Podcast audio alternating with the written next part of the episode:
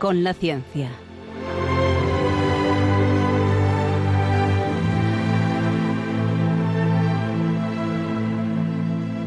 Dirigido por Javier Ángel Ramírez.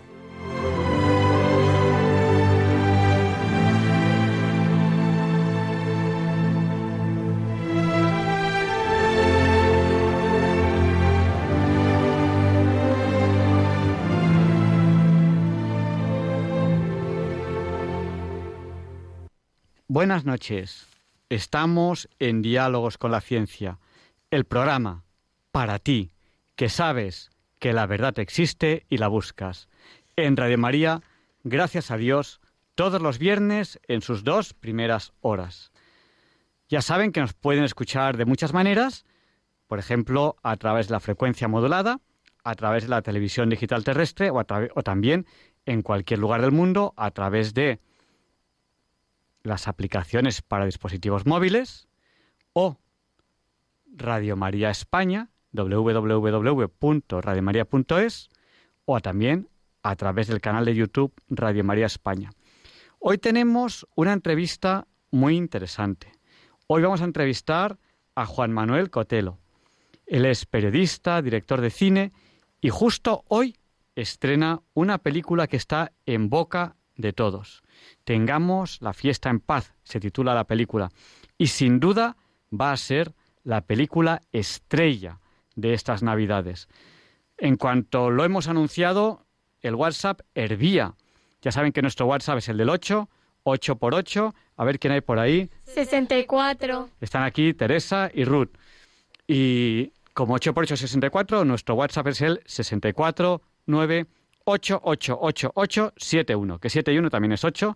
Se lo repito, por si no tenían papel o bolígrafo a mano, 649888871. Ya saben que eh, solemos saludar a aquellas personas que nos han saludado en el WhatsApp, pero hoy es absolutamente imposible, porque en cuanto hemos anunciado la entrevista, el WhatsApp, ya se lo he dicho, es que hervía. Nos ha saludado tanta gente, tanta gente nos decía que tenía tantísimas ganas esta entrevista que es absolutamente imposible saludar a todas las personas que nos han dicho salúdame, salúdame al empezar el programa. Así que ya la semana que viene les saludaré. Pero esta semana, pues no puede ser. No, no daríamos abasto. Nos pasaremos casi todo el programa saludando. Y como les ha encantado tanto esta entrevista, como ha suscitado tantísimo interés, sin más demora, vamos ya a ella. Ya saben que esta es la sintonía con la que presentamos la entrevista de la semana. Hoy, Juan Manuel Cotelo, el director de cine del día, porque hoy se estrena la que seguro va a ser la película estrella de estas Navidades. Tengamos la fiesta en paz, se titula.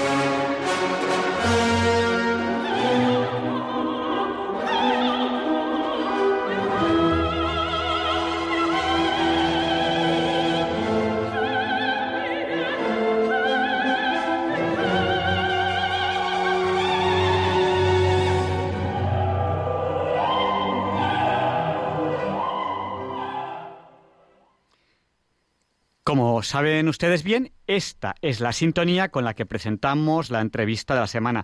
Solemos hacerlo a la hora Bond, a las 007, pero esta entrevista, por un lado, ha suscitado mucho interés y por otro lado, hoy es un día muy complicado para nuestro entrevistado, porque justo hoy se estrena eh, la que va a ser la película de estas Navidades, su última película. Hoy tenemos aquí a Juan Manuel Cotelo Oñate. Él es periodista, director de cine, miembro de la Academia de las Artes y Ciencias Cinematográficas de España y de la Academia de Televisión. Ha hecho muchas cosas. Es guionista, es productor, es actor, es director de la Fundación Infinito más Uno. Eh, buenas noches, Juan Manuel. Hola, buenas noches. Y sabemos que estás además agotado porque, si no me equivoco, hace muy poquitas horas estabais presentando la película en Barcelona. Eh, diría que hace una hora y media o dos horas. Eh, cansado no estoy, lo que estoy es un poquito fónico, así que pido disculpas porque si me pediste hoy cante, hoy no voy a cantar mucho. Bueno, afónico como tiene que ser porque estás ahora mismo justo en el estreno, seguro que has tenido muchísimos actos esta, esta última semana. Antes de hablar de la película, yo quería hablar un poco de, tu, trayectoria, que ha sido mucho en muchos campos. Antes de dedicarte al cine, te has dedicado a otras cosas. Pero si no me equivoco, eh, una, de las, una de tus primeras películas es El sudor de los ruiseñores. Eh, luego también has participado en Torremolino 73. La última cima, que obtuvo un, premio muy interesante, una película muy interesantísima. Tierra de María. Nos han escrito de Qatar diciéndonos que luego te contemos una cosa de Tierra de María. Eh, ah, sí, bueno, luego te la cuento. Eh, Footprints, El mayor regalo y ahora se estrena hoy, 3 de diciembre, ¿no? 3 de diciembre, ¿qué niñas hoy es? ¿San qué? San Javier Ángel de aquí, es San Javier, que es mi santo.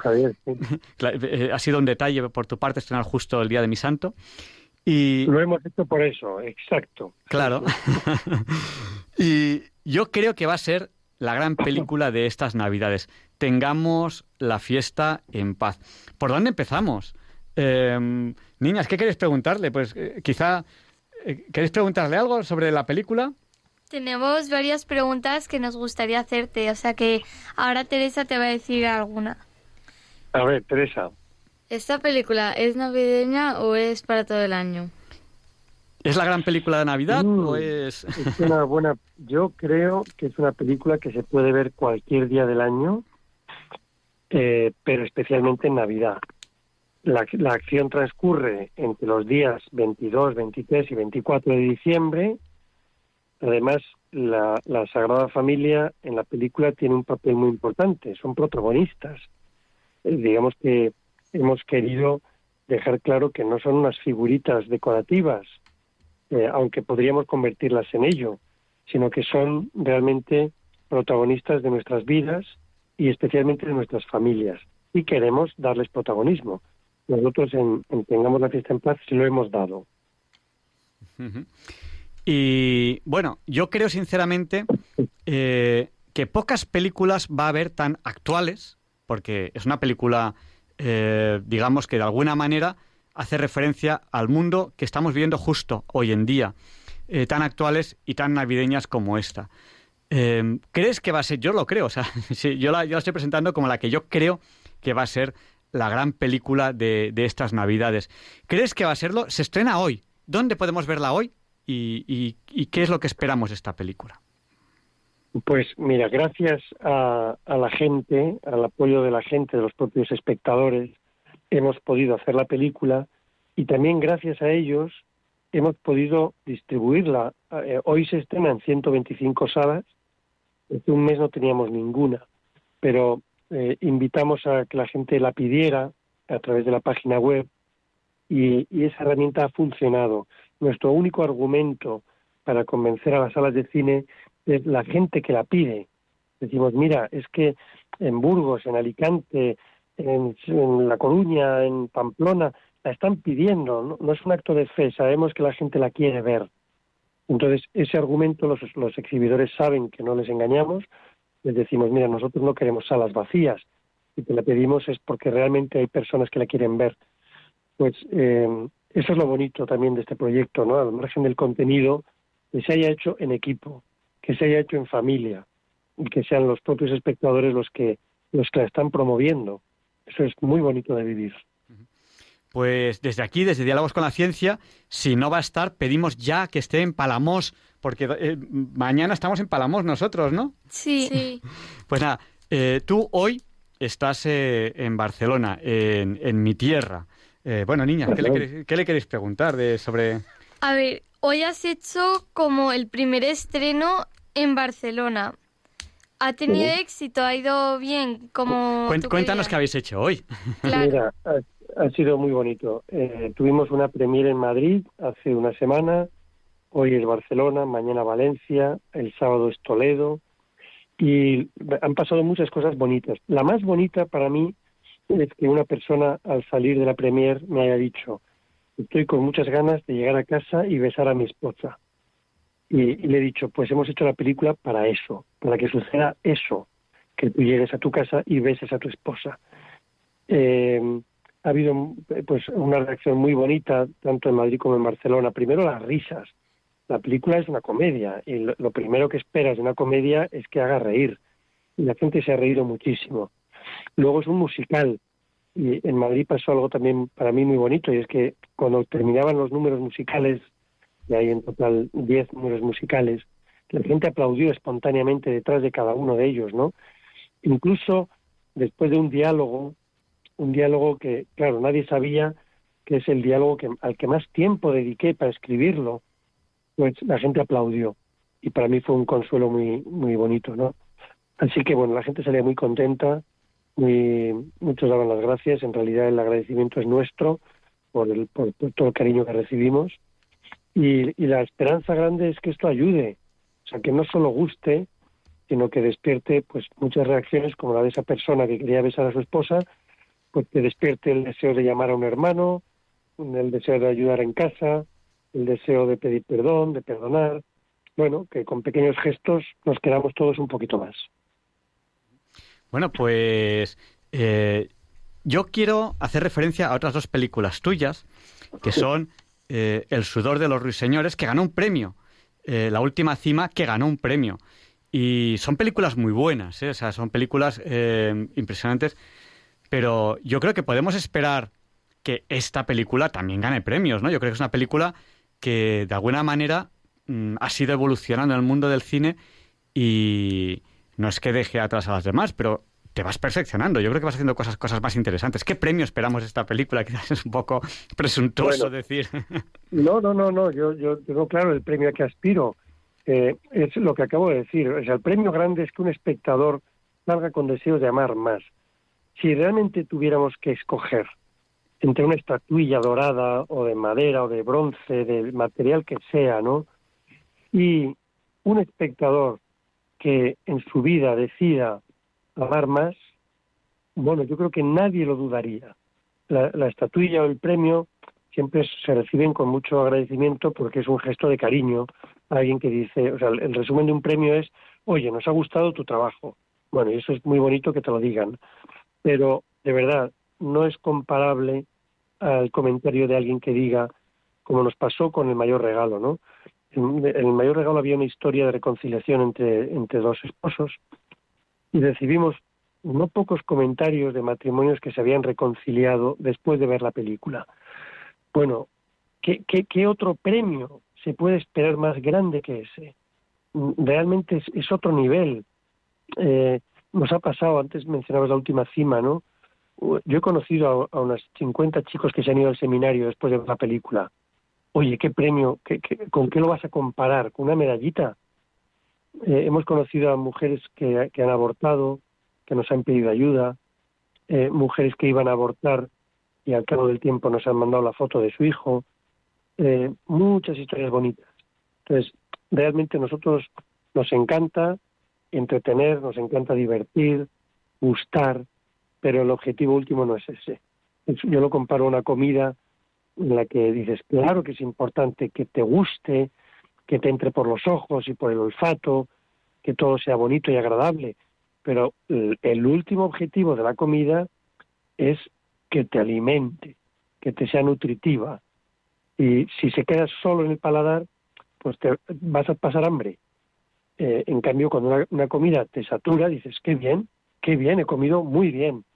Pues esto es lo que esperamos con las películas, ¿no? Que el gran premio sea que la gente se vaya llena por dentro, que, la película importante empiece al salir de la sala en la vida de cada espectador.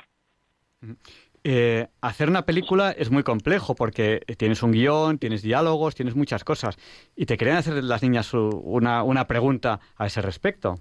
¿En qué momento se te ocurrió la idea de hacer esta película? Pues no recuerdo el momento exacto, pero sí recuerdo que hace ocho años le conté el argumento a alguien. Eh, las películas surgen, al menos en mi caso, de, una intuición repentina de algo que piensas, esto merece la pena, esto es bonito, esto, esto puede ayudar, ¿no? Eh, entonces, el proyecto yo empecé a desarrollarlo, pues eso, hace ocho años, sin fecha para terminar. Tú empiezas sin saber cuándo vas a terminar, ¿no? Luego, cuando hicimos esa película de Mayor Regalo, ver esos testimonios de personas reconciliadas, realmente fue una nueva invitación a seguir por ahí. A decir, oye, eh, ¿qué, qué, cómo vamos a estar buscando historias si, si la gente quiere que le hablen de su propia familia?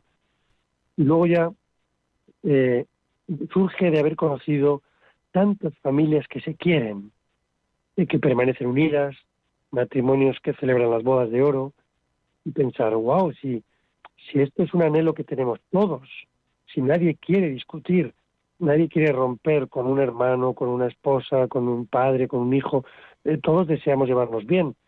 Pues hablemos de esto, porque lo necesitamos, lo, deseamos y, se habla poco de la unidad familiar. Se habla mucho de las crisis familiares, de las rupturas. Hablemos de que es posible querernos. Así que bueno, es un conjunto de detonantes que acaban en tengamos la fiesta en paz. Pues yo creo, porque mmm, tampoco queremos torturarte en un día tan intenso como el que has tenido hoy, que vamos a dar paso ya a nuestros oyentes. O sea, que si quieren llamar, eh, vayan preparando el teléfono. Recordamos que estamos en Diálogos con la Ciencia, en Radio María, estamos entrevistando a Juan Manuel Cotelo Oñate. Él es periodista, director de cine, miembro de la Academia de las Artes y Ciencias Cinematográficas de España y de la Academia de Televisión, guionista, productor, actor, director de la Fundación Infinito Más Uno.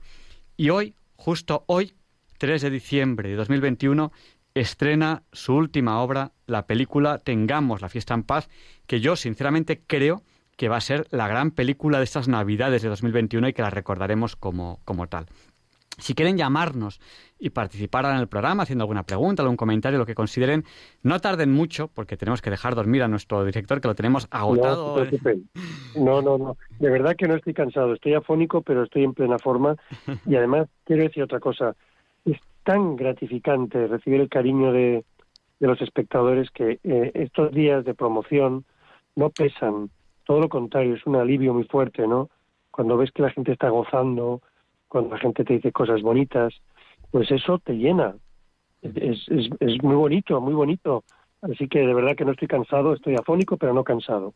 Nuestro, nuestro número de teléfono para participar ahora en directo en el programa es el 91 005 94 19. Se lo repetimos por si no tienen a mano papel o bolígrafo. 91 005 94 eh, 19. Bueno, solo quiero que sepas que mm, a veces anunciamos la entrevista antes de, del programa y hoy hervía el teléfono. O sea, eh, eh, el WhatsApp, el WhatsApp de, de, Diálogos con la Ciencia, simplemente es que, que, hervía. Vamos a dar paso ya a una primera llamada que nos está entrando ahora mismo en directo. Buenas noches, ¿con quién hablamos? Hola, buenas noches. Díganos, el micrófono es suyo. Se, primero, sea breve, por favor. Sí, primero que nada felicitar a, a, este señor Cotelo por el bien que está haciendo, porque está haciendo mucho bien y he visto todas sus películas. Y felicitar también a Radio María. Gracias. Adiós. Muchas gracias. Muchas gracias a usted, señora. Pues muchas gracias. Bueno. Y vamos a... Pasamos ya a la siguiente llamada, si le parece bien. Vamos a dar paso a Nieves, que nos llama, si no me equivoco, de La Palma o es el apellido. De Buenas la, noches. No, de La Palma, de, de, los llanos de Aridane, con el volcán, y conocí a Cotelo en, en la capilla de, de los llanos de Aridane, y, no, y quiero mmm, felicitarlo, me dijo que rezaba por nosotros antes del volcán y ahora mmm, la verdad que esta noche fue una gracia de, de, la Virgen que yo llamara y pudiera coger el teléfono. Oh, Felicitarlo y tengo un y que la Virgen nos siga tan... ayudando para hacer esas películas maravillosas. Muchas gracias. Mire, hoy me ha escrito una persona, hoy o ayer, ya no sé cuándo ha sido estos, estos días, de los llanos de Aridane, pidiendo que proyectemos allí la película. Eh, sí. También para, me, me, ha escrito alguien de un colegio para ver si la ponemos allí, porque hay pues, niños que se han quedado sin casa y, sí. y estamos intentando eso, eh, ponerla allí mismo. Tengo un recuerdo tan maravilloso estuve una semana te, en La Palma. Te conocí en la capilla, que dice que acuerdo, habías ido a misa porque era tu primera comunión, festejando tu primera comunión. y tenía una hija con, con un tumor cerebral, le pusiste la mano en la cabeza justo y dice, voy a rezar por, por ustedes. Me acuerdo muy bien de ustedes. Pues sí, esa, esa semana fue muy bonita. Nos invitaron allí del el festivalito, se llama, es un festival de cine maravilloso que se hace en la isla de La Palma. Eh, así que nada, el, su llamada me evoca los recuerdos de ese, de ese día y, también ahora pues a los que nos estén escuchando, ¿no? Para que recemos por, por, por, por, todo el sufrimiento, todas las personas que están sufriendo en La Palma, para que cese ya el volcán y para que puedan recuperar sus casas. Vamos a dar paso, si le parece bien, ya a la siguiente llamada. Pues damos paso, a ver si, encuentro el ratón adecuado. Como tengo aquí tres ratones, ya me hago lío de con qué ratón estoy. Vamos a dar paso a Virginia, que nos llama desde Castellón. Buenas noches, Virginia. Buenas noches. Yo quería darle la, enhorabuena y, y, gracias a Dios que me he despertado en este momento, que me dolía mucho la muela y lo he escuchado. Y digo, uy, voy a llamar.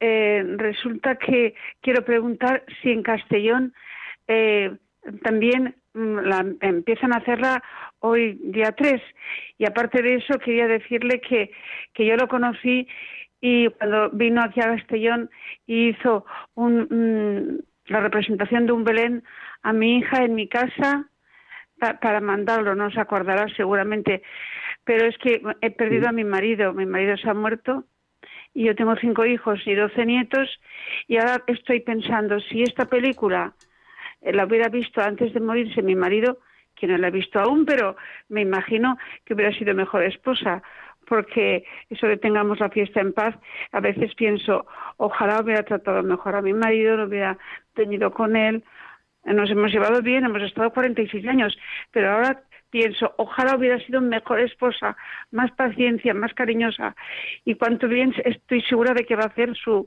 su película. Dios lo bendiga y muchas gracias por todo. Gracias, buenas noches. Bueno, nada, en Castellón sí se, sí se proyecta la película, eh, no recuerdo ahora mismo el, el, cine, creo que es Cinesa Salera, creo que es cine, sí, seguro, Cinesa Salera de Castellón, y se proyecta la película. Y su marido eh, ha tenido la mejor esposa que Dios hizo para él, que es usted, así que no lo dude. Eh, me, mi madre siempre dice este dicho, boda y mortaja del cielo baja eh, creo que tenemos que confiar en que somos los mejores padres para nuestros hijos, somos los mejores esposos o esposas para nuestro cónyuge, eh, no porque por méritos propios, sino porque es la misión que Dios nos encarga a cada uno. Acompaña a esta persona como esposo, acompaña y no te frenes por tus propias limitaciones, porque Dios las conoce. No, no, nos, no, no espera de nosotros eh, pues sabe, se conoce nuestra fragilidad. Así que claro que todos podemos ser mejores, pero eso a Dios no le preocupa. Lo que quiere es que cumplamos nuestra misión lo, me, lo mejor que podamos, sabiendo que lo mejor que podamos no es la perfección. La perfección la pone Él en nuestra imperfección. Así que nada, no se torture. Celebre lo magnífica esposa que ha sido y celebre que su marido desde el cielo les va a estar cuidando siempre. Estamos en Diálogos con la Ciencia, en Radio María, estamos entrevistando a Juan Manuel Cotelo. Él es periodista, director de cine y hoy, 3 de diciembre de 2021, estrena la que, en mi opinión, va a ser la gran película de estas Navidades. Tengamos la fiesta en paz. Luego va a ser una película que nos va a impactar mucho a todos. Vamos a dar paso a Carmen. Buenas noches, Carmen. El micrófono es suyo. Hola, buenas noches. Yo llamo desde Madrid y yo quiero darle la enhorabuena por el, la carrera que lleva Juan Manuel porque yo era uh, conocía a don Pablo por el que hizo en la película y él también claro lo conocía. Que sepa que tengo ya tres nietos que casó a mi hija Pablo y que eh, eh, que tengo tres nietos que el mayor se llama Pablo también en honor a Pablo porque le bautizó y que sepa que don Pablo estará desde el cielo eh, dando palmas y contento de alegría. Nada más. Un abrazo. y ah, quería saber también, para ver la película en Madrid, eh, ¿a qué cine puedo ir? O, o, sea, ¿a qué cine lo han puesto? Gracias. Bueno, muy bien. Lo mejor es que, para que todos los oyentes lo, lo sepan, en la página web tengamos la fiesta en paz.com eh, está la lista de todos los cines. Hay una pestaña que pone ¿quieres verla? y pinchas ahí y salen todos los cines, ¿no? En Madrid, pues estamos en muchos sitios, en Alcalá de Henares, en Alcobendas, en Alcorcón, en Corlada, en Getafe, en Madrid, pues en los cines Conde Duque, en los cines Callao, cines de las Rozas, eh, en Manoteras, Méndez Álvaro, tengo aquí la lista adelante, son muchas salas, ¿no? Eh, en el Cine Paz de la calle Fuencarral, en La Vaguada, Palacio de Hielo, bueno, son muchas, en Bajada Onda, eh, en Pinto. Bueno, ya digo que para, para no agotar a los, a los oyentes, en la página web tengamos la fiesta en paz.com, ahí están todos los cines. Y Pablo, ya que he hablado de Pablo, yo creo que Pablo se pasó la vida sonriendo y aplaudiendo. Yo le conocí muy poquito, estuve un minuto, hablé con él tal vez, si llegó al minuto, ¿no? Y a mí me atrapó totalmente por su simpatía. Me tomó el pelo, se rió de mí, eh, me, ofreció una cita para más adelante y, bueno, pues luego se murió y, yo lamenté no haberle conocido antes, ¿no? Pero la gente que le conocía decían que era una persona especializada en los servicios pequeños, que era una persona que sabía escuchar, eh, que era una persona que tan detallista. Así que yo, yo invito a la gente, eh, como yo lo hago, a rezarle y pedirle pequeños servicios, porque ese es su, su especialidad el pequeño detalle, el gesto de cariño que todos valoramos mucho. Pues muchas gracias. Eh, Ruth, acaba, acaba de buscar, a ver, ¿qué acabas de buscar? Acabé de buscar la página web que has dicho de Tengamos la fiesta en paz y estamos viendo a ver para cuándo podemos ir a ver la peli y en dónde. Claro, y, o sea, ya saben ustedes que ponen en un buscador en Internet Tengamos la fiesta en paz y ahí pues tienen, tienen este, este tipo de, información. Eh, nos ha llamado ahora una oyente que no recuerdo su nombre, que iba, iba después de Carmen. ¿Hola? Inmaculada. Inmaculada, discúlpeme. Adelante, el micrófono es suyo. está a punto de celebrar su santo. Es verdad. la llamada es para darle las gracias precisamente por todo lo bien que están haciendo estas películas. Entonces, por ejemplo, si necesitamos verla sin desplazarnos directamente a Santander en una casa de cultura para decirle al director eh, qué eh, cómo podemos solicitarla para poderla traer pues le respondemos a, través a, través de, a través de la radio. Y cuando llamen tienen que apagar la tienen que apagar la radio, porque si no se oye eco. Inmaculada, que usted tiene la radio y está, le estamos oyendo doble. Bueno, eh, a propósito de encontrarle como está ronco, le voy a decir que la hierba del cantor se llama Erísimo y le deja una voz preciosa. Ahora La hierba, repita eso que me, me interesa muchísimo. La hierba de para hacer gárgaras y beneficia las vías respiratorias. repita, la, hierba de... Del cantor. La hierba del cantor. Sí, oh, se llama Erísimo, la hierba esta. Fantástico. Pues no sabe cuánto os agradezco, porque yo si canto ahora voy a espantar hasta los cuervos. Pues precisamente por un tenor que no podía cantar aquella noche, con esta hierba dice que había sido la mejor noche que había cantado en, en la ópera. O sea que ah. se lo digo porque nosotros también cuando pasa en, la coral algo que necesitan, pues se nota una diferencia como lo favorece. Muchas gracias, muchísimas gracias. Por cierto, en Santander pueden ver la película en Santander, en el cine Cinesa Bahía de Santander. Ahí está proyectada desde mañana. Sí, pero no, desde mañana no, desde hoy, que ya es 3 de diciembre, día del estreno. Pero si queremos verla en, en la dedo, en la Casa de Cultura, ¿cómo ah. podemos hacerla traer? Ah, lo pueden pedir a través de la web, pueden pedir que llegue allí y hacemos las gestiones necesarias. Además, la, la web funciona muy bien. Eh, yo hice la petición para, para, para, entrevistar a Juan Manuel Cotelo. Según la hice, al ratito ya me estaban llamando. Ahora mismo está funcionando muy, muy bien la web. O sea que si quieren, eh, por ejemplo, pues esto que nos está diciendo esta oyente, eh, Inmaculada, si queremos traer esta película para verla en un centro cultural o, en tal lugar, a través de la web se lo gestionarán rapidísimamente. Vale, pues que muchas gracias y que Dios le bendiga y siga trabajando así. Muchas gracias a usted, Inmaculada, y felicidades anticipadas por su santo. Así va a venir pronto. Muchas gracias. Buenas noches. Buenas noches. Y vamos a dar paso, si no me equivoco, a José Luis. Buenas noches, José Luis. Díganos, el micrófono es suyo. Buenas noches. Mire usted, yo no sé de qué película se trata, pero he escuchado algo y digo, yo nada más que puedo pedirles que una oración por, por mi madre. Pues mire, José Luis, eh, hay dos personas... Se llama Leonor, se llama Leonor y se enferma. Y entonces ah, yo lo siento mucho, pero eh, sufro mucho porque vivo con ella y, y la verdad no sé cómo hacer, porque yo voy a misa, rezo, eh, hago lo que puedo, le rezo al Señor, le rezo a la Virgen María, pero no sé qué más podría hacer por mi madre para que ella estuviera más feliz. Yo creo que a ella le duele el brazo, se ha roto un brazo, se ha roto un brazo, le duele el brazo y está a disgusto con, con su cuerpo, con su soma, con el somatismo ese que tiene ella de, de dormir en una postura, en otra, le duele y después se enfada, se enfada por la mañana directamente conmigo. Y entonces yo no puedo asistirla a ella directamente de la manera que quisiera, pero estoy obligado a rezar todo el día, a, escuchar la de María, a rezar el Rosario de las Tres, a, con el Papa San Juan Pablo II también, y voy rezando, voy rezando, voy rezando, pero veo que ella está siempre más insatisfecha conmigo.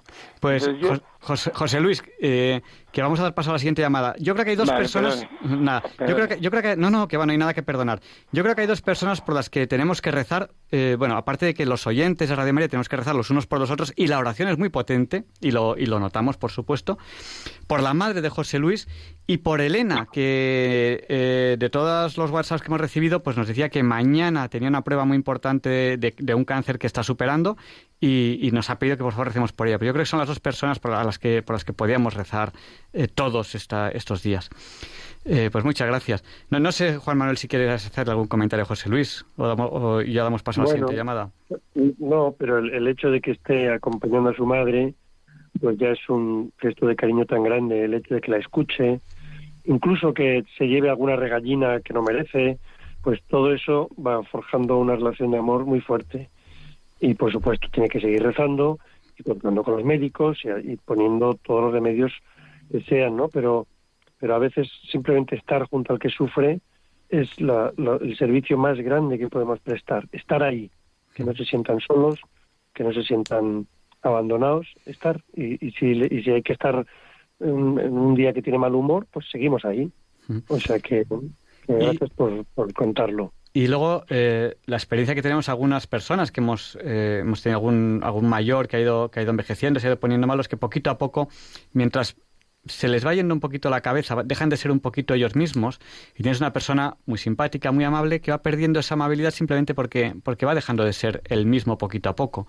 Y tenemos que ser comprensivos con eso y tampoco que torturarnos con eso, porque bueno, pues poquito a poco esa persona pues va dejando de, de ser ella hasta que el Señor eh, quiere ya pues pues llevar llevarle con él y, le recibirá en plena en plenitud. O sea que puedo contar puedo contar un recuerdo muy bonito de mi propia familia.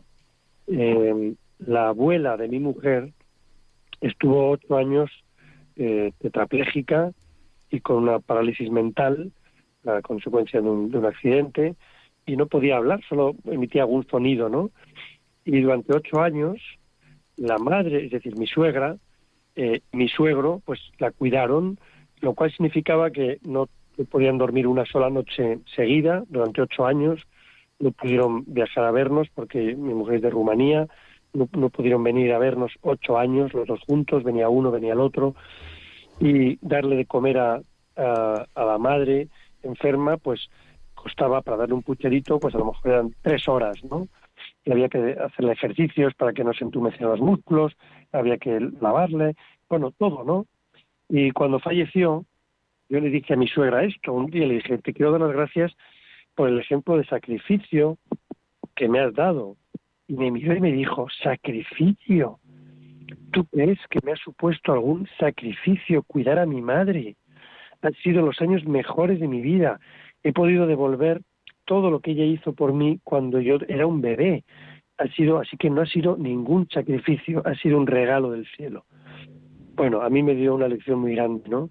Que realmente el sacrificio hecho por amor no pesa. En cambio, cuando no hay amor, cualquier esfuerzo nos parece pues, insoportable. Eh, así que nada, me gusta contarlo y como agradecimiento también a mi suegra de quien aprendí eso. Pues vamos a dar paso ya, ya no, ya no estamos cogiendo más llamadas porque, porque ya no podemos, estamos ya, ya fuera, fuera de tiempo y, vamos a dar paso solamente a tres llamadas más y, tenemos ya que, terminar, que terminar la, entrevista. Si no me equivoco, tenemos ahí a Pablo. Pablo, ¿es usted?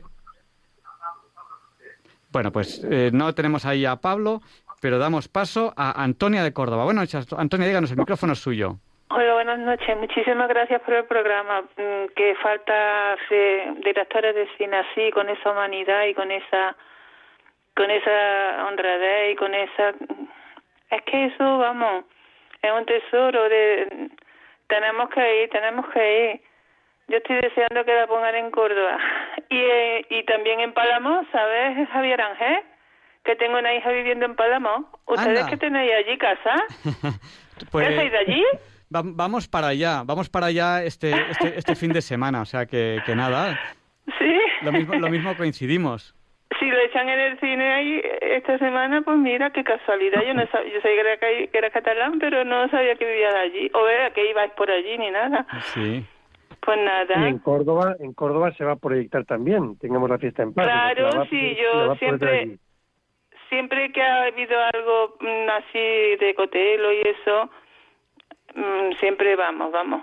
A mm, otra clase de película no vamos casi nunca, tiene que ser, pero a esta siempre vamos. Bueno, y animo a la gente que vayan porque merece la pena mucho, mucho, mucho. porque es que es humanidad, porque son cosas que son de la, de, la verdad, de la vida, de humanidad, de yo, yo, yo creo que va a ser la, la gran película de, de, estas Navidades. O sea, yo creo que. Por supuesto, por supuesto. Mejor que esa no va a haber ninguna. Pues Seguro. Muchas gracias, Antonia. Vamos a, dar paso a un par de llamadas más ya y terminamos, tenemos que terminar ya porque sí, sí. también, también, tenemos que dejar descansar a, a, nuestro director que le estamos entrevistando hoy. Gracias. Vamos a dar, a, dar paso a, a, Isabel y recordamos que estamos en Diálogos con la Ciencia entrevistando a Juan Manuel Cotelo, periodista, director de cine, y que hoy, 3 de diciembre de 2021, estrena la película Tengamos la fiesta en paz. Adelante, Isabel, el micrófono es suyo. Hola. Buenas noches. Díganos. Pues felicitarles y felicitarle a, a todos, en especial a todos. Y darles las gracias porque me ha encantado poder escuchar y poder escuchar lo de la película y, ya también pensando ya en qué podemos hacer para traerla a nuestro pueblo, para verla. Pues ahora ¿Dónde está usted? ¿Cómo? ¿Dónde está usted? Yo vivo en un pueblecito de Murcia. Ah, pues en Murcia tenemos salas de cine también, en Cartagena y en Murcia yo no, no, no recuerdo ahora, ya, no, tengo aquí la lista delante, pero en Murcia y Cartagena hay salas de cine que la proyectan. Ya, pero es que nosotros vivimos casi a 100 kilómetros de Murcia, entonces, imagínese. Ah, pues, bueno, de todas formas, eh, hay que ver en, la provincia de Murcia, por las cercanías, porque a lo mejor hay pueblos que la están proyectando o que la van a proyectar y yo no me sé en, en un pueblo de Lorca, que estamos a 28 kilómetros. Entonces, a lo mejor ya estaré atenta por si la, la ponen allí. Eso es. Pues nada, muchas, gracias. Eh, entonces, darle las gracias, mandarle muchas bendiciones a vosotros, a todos y al mundo entero que las necesitamos y por el Santo Padre. Y a la vez, pues, pedirles también brevemente por una hermana mía que le van a operar de cáncer esta semana que entra. Pues pediremos por ella. Se llama Felisa. Pues muchas gracias, Isabel. Pediremos también por Felisa. Venga, pues yo rezaré también por vosotros. Y como rezo todos los días, colaboro con Radio María y hago lo que puedo desde mi casa. Pues muchas gracias. Y, ahora mismo le vamos a decir dónde la puede ver en la provincia de, Murcia. A ver, secretaria, dinos, ¿dónde la puede ver en, Murcia? En Murcia, está en Cartagena, en Churra, en Murcia, en San Javier y en Yecla. Pues, ¿y dónde lo has visto? En la página web de tengamoslafiestaenpaz.com. Pues muy bien.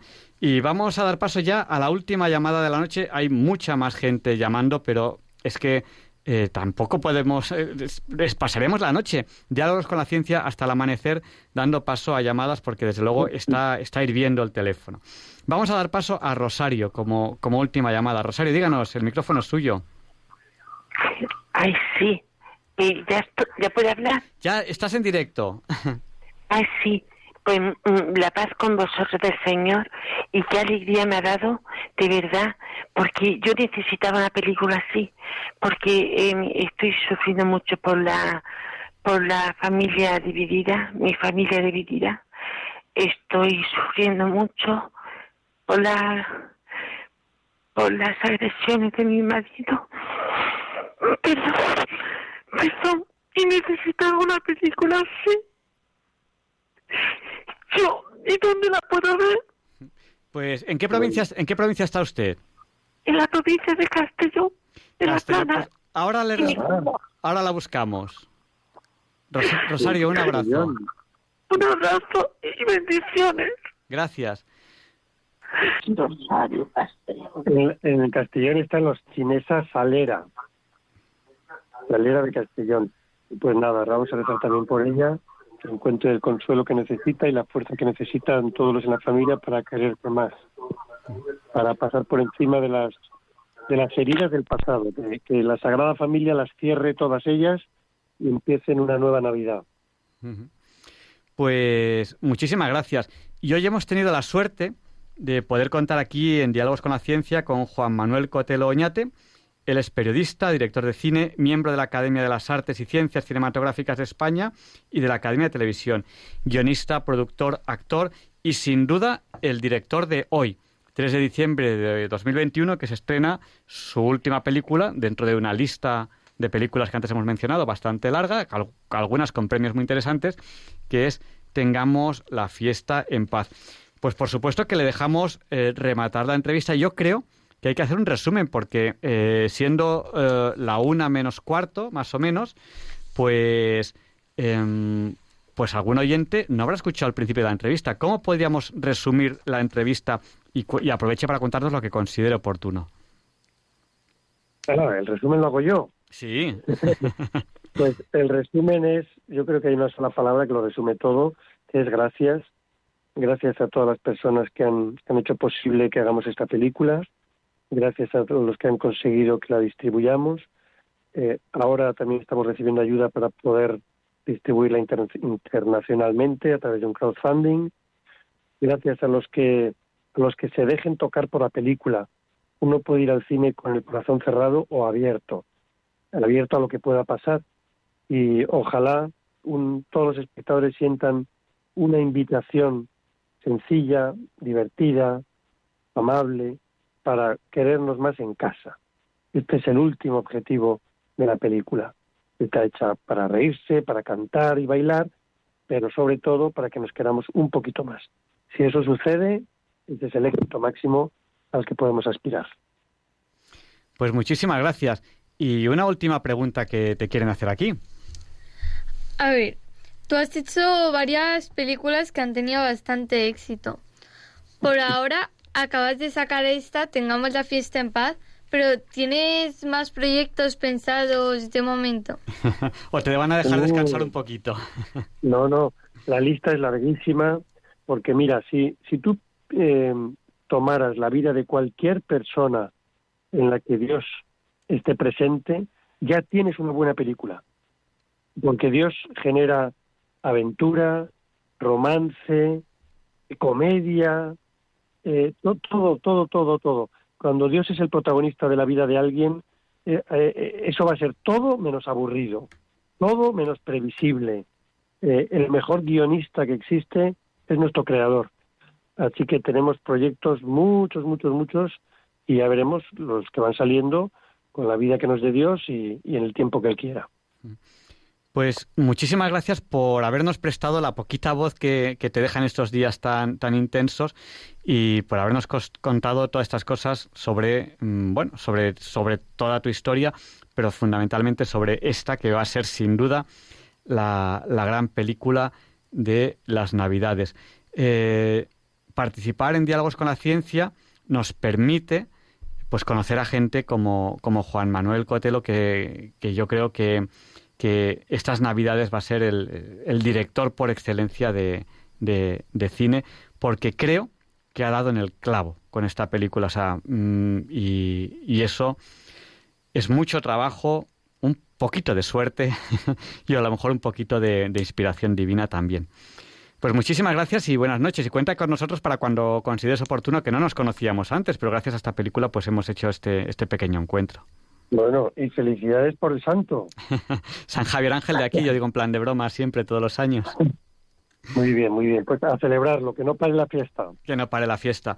Y, mañana, si Dios quiere, ya eh, en Palamos y, bueno, a ver, a ver, a ver si tenemos la suerte de, poderla ver estos días que vamos a estar ahí, ahí en Cataluña, que bueno, en algún, en algún cine seguro que, seguro que la, encontramos.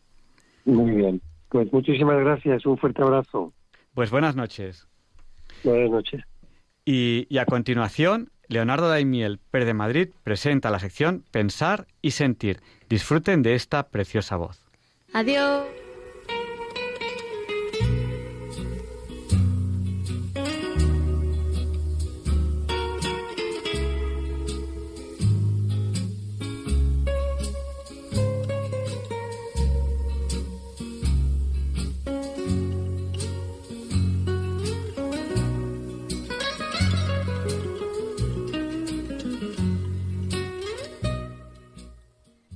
Buenas noches, queridos oyentes de Radio María. Soy Leonardo Daimiel y celebro estar de nuevo con ustedes.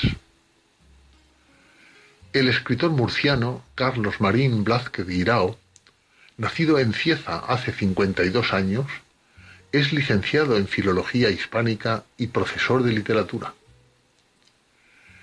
En el texto cuyo extracto les voy a leer hoy en Pensar y Sentir, Carlos Marín Blázquez reflexiona sobre la importancia de mantener una interioridad robusta y selectiva para hacer frente a aquellos poderes que, siempre bajo alguna coartada benéfica, buscan adueñarse de ella.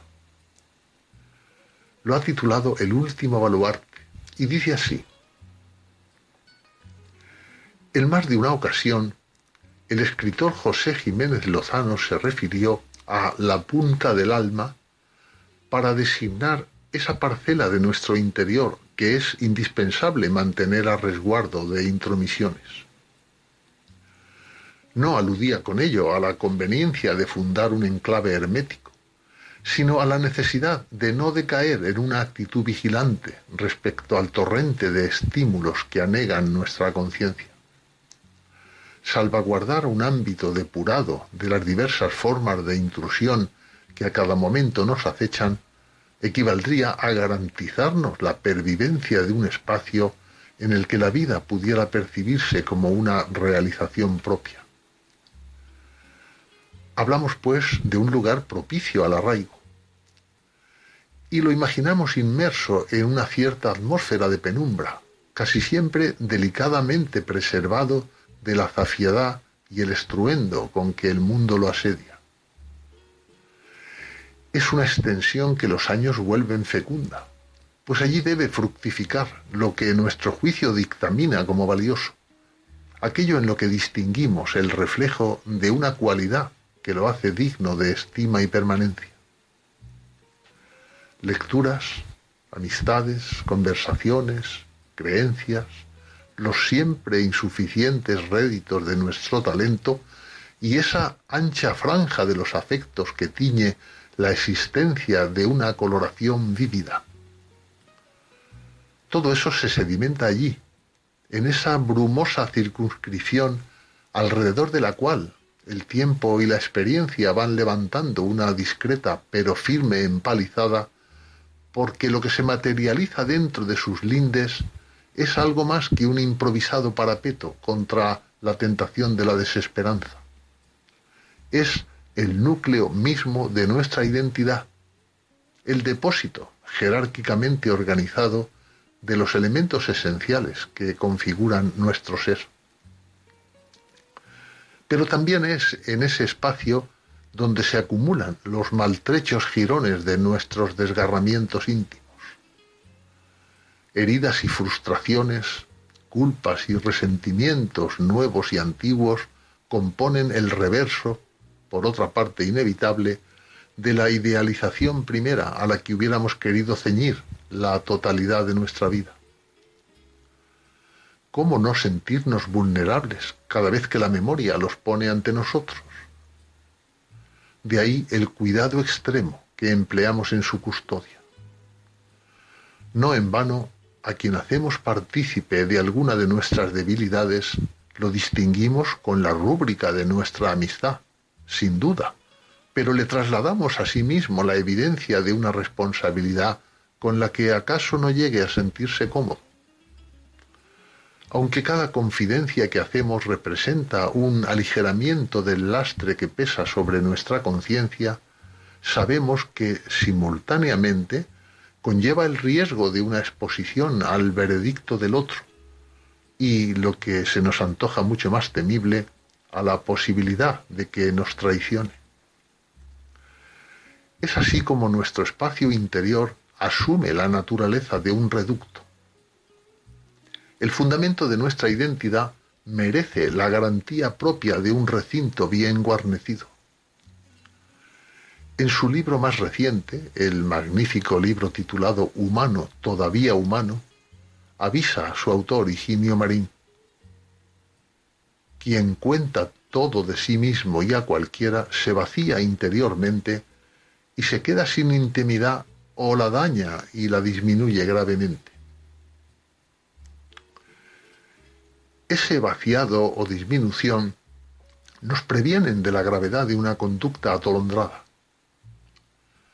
Porque lo cierto es que sólo desde el ámbito de una interioridad robusta, a la vez que selectiva, resulta viable para la persona emprender la resistencia frente a aquellos poderes que siempre bajo el subterfugio de alguna coartada benéfica buscan adueñarse de ella. La libertad pública, es decir, política en el sentido más noble de la palabra, únicamente adquiere visos de realización a partir de la nítida conciencia del valor inherente a aquello que, bien como creación propia, bien como bagaje heredado, hemos ido atesorando en nuestro fuero íntimo y nos motiva a comprometernos en su defensa.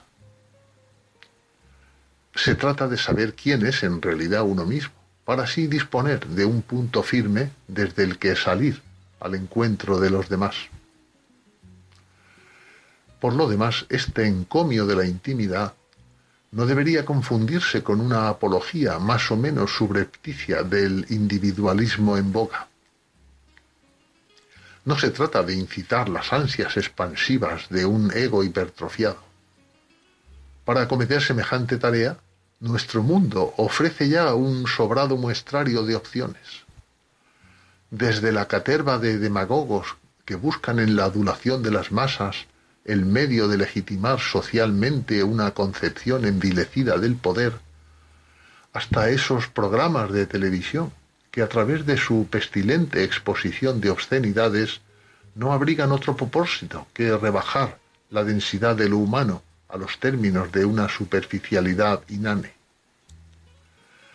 Tampoco se aboga aquí por una insistencia en el ensimismamiento característico de una sociedad fracturada hasta límites dramáticos y obsesionada con vestir la desnudez resultante del abandono de su herencia cultural con los pintorescos harapos de los más estrafalarios particularismos.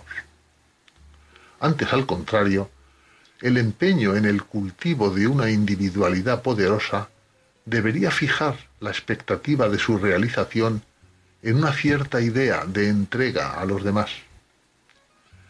Se trata de cuidar el propio jardín para tener luego la oportunidad de compartir sus frutos. Se trata de saber quién es en realidad uno mismo para así disponer de un punto firme desde el que salir al encuentro de los demás.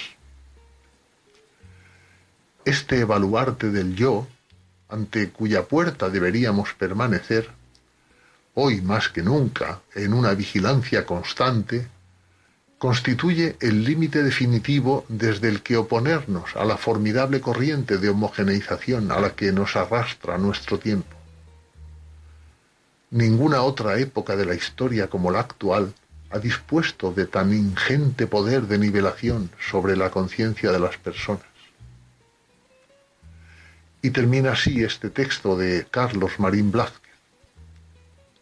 A la postre, es la misma noción de naturaleza humana, con sus hondas implicaciones metafísicas y antropológicas, la que se halla en este momento comprometida.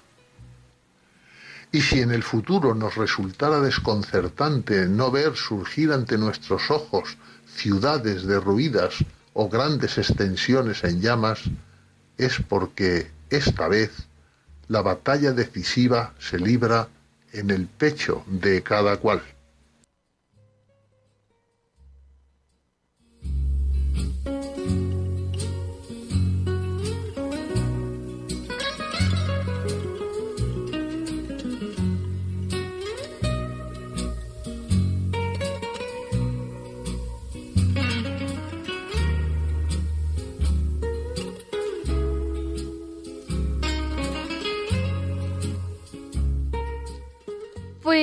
Para empezar voy a saludar a Pilar de Coria, que sé que nos estás escuchando. Un saludo. Y ahora os dejamos con la sección de Luis Antequera. Hoy no es un día cualquiera. It's a lovely day today, and whatever you've got to do, I'd be so happy to be doing it with you. But if you've got something that must be done, and it can only be done by one, there is nothing more to say. Except it's a lovely day for saying it's a lovely day.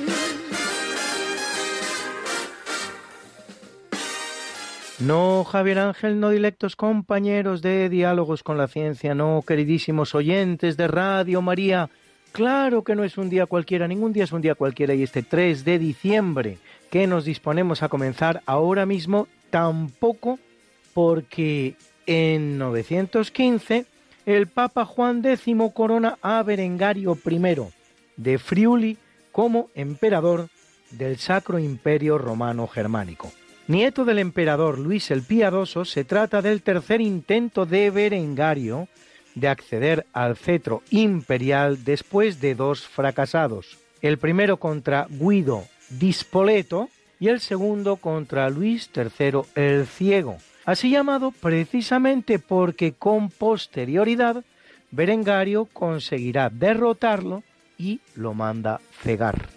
El Papa Juan X lo corona emperador tras la gran victoria de Garellano contra el enemigo sarraceno, que amenazaba el sur de Italia, en la que Berengario participa activamente.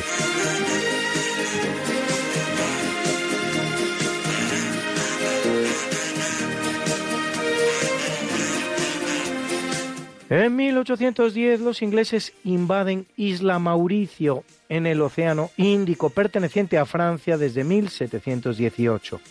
Mauricio se independizará del Reino Unido siglo y medio después, en 1968, convirtiéndose en una democracia muy estable con una de las rentas per cápita más altas del continente africano.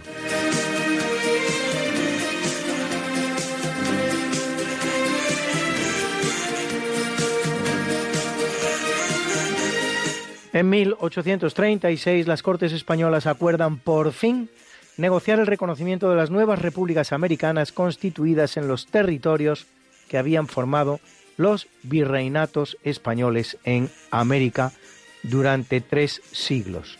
El proceso de independencia del continente americano pues las islas aún permanecerán en la corona española casi otro entero siglo, se puede decir que comienza en 1811 con la declaración de independencia de Venezuela y se consuma cuando en 1824 se produce la de Bolivia. 25 años le lleva a España, por lo tanto, reconocer un proceso tan doloroso para ella como el de la separación de sus entrañables territorios de ultramar. Un pedazo de España más allá del Atlántico.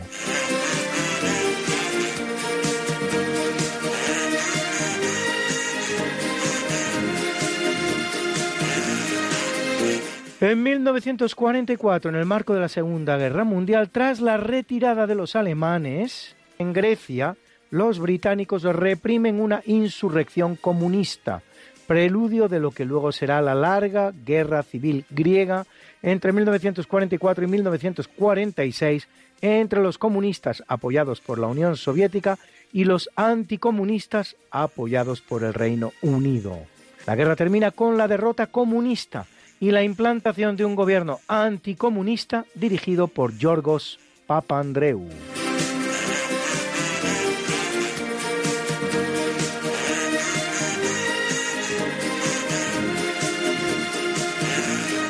En 1967, tras más de ocho horas en el quirófano, el cirujano sudafricano Christian Barnard, asistido por un equipo especializado de 20 personas, trasplanta por primera vez en la historia un corazón de un ser humano a otro. El paciente se llama Luis Waskansi, de 50 años de edad, que recibe el de una joven de 25 muerta en accidente de tráfico.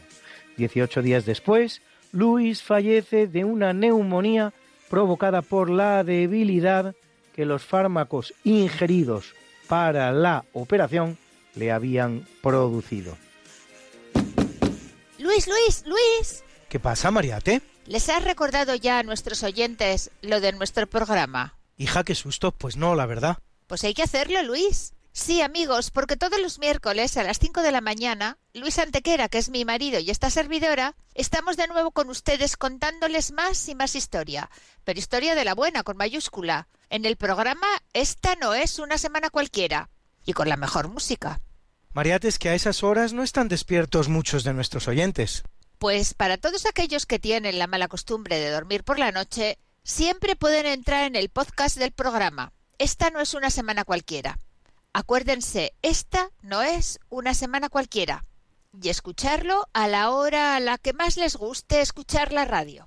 Pues ya lo saben amigos, esta no es... Una semana cualquiera. Con Mariate Aragonés. Y Luis Antequera. La historia como es. Y no como nos gustaría que fuera.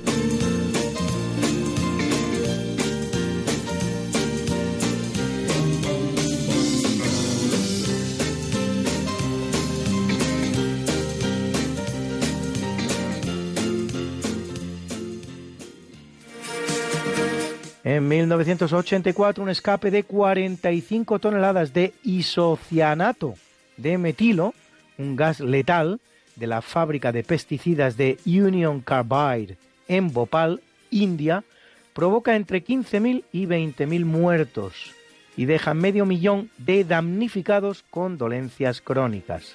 En 2010, un tribunal indio condenará a ocho directivos a dos años de prisión y una pequeña multa.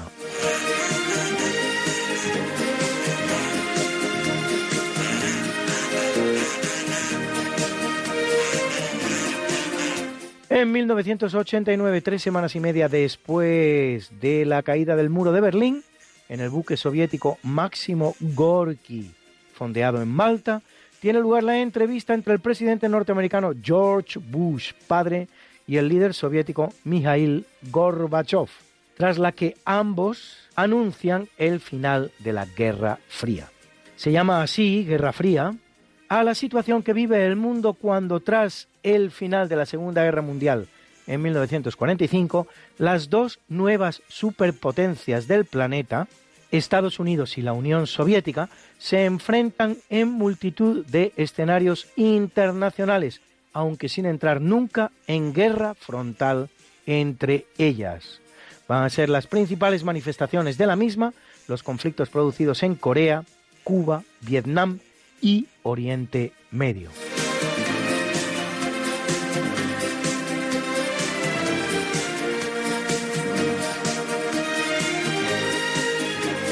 En 2001, en Argentina, el presidente Fernando de la Rúa impone el que se dará en llamar corralito, la restricción de la libre disposición de dinero en efectivo de las cuentas corrientes. Junto a ello, las cuentas en dólares que venían cotizando uno a uno con el peso se pesifican, es decir, se convierten a pesos.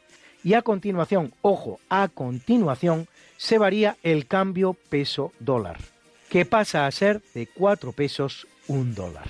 Los argentinos ven disminuir sus ahorros a la cuarta parte de su valor.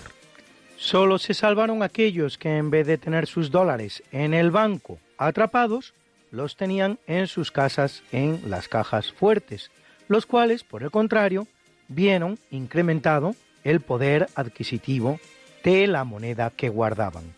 El 20 de diciembre de la Rúa dimite y tras una serie de relevos presidenciales, las elecciones de 2003 llevarán a la presidencia del país a Néstor Kirchner, que inaugura dentro del peronismo una nueva corriente a la que cabe denominar el kirchnerismo. Bruna, Bruna, nació María y está en la cuna, nació de día, tendrá fortuna, a la madre su vestido largo y entrar a la fiesta con un traje blanco y será la reina cuando María cumpla 15 años. Te llamaremos Negra María, Negra María que abriste los ojos en carnaval. En el capítulo del natalicio en 1596 nace Nicola Amati, violero italiano perteneciente a una familia con mucha tradición en el gremio, uno más de los muchos grandes constructores de violines y otros instrumentos de cuerda en Cremona, Italia, junto a los Stradivarius o los Guarneri. Es recordado por introducir el modelo Patrón Gran, un violín algo grande de 35,6 centímetros de longitud que produce un sonido mayor y se adapta muy bien a las salas de conciertos modernas.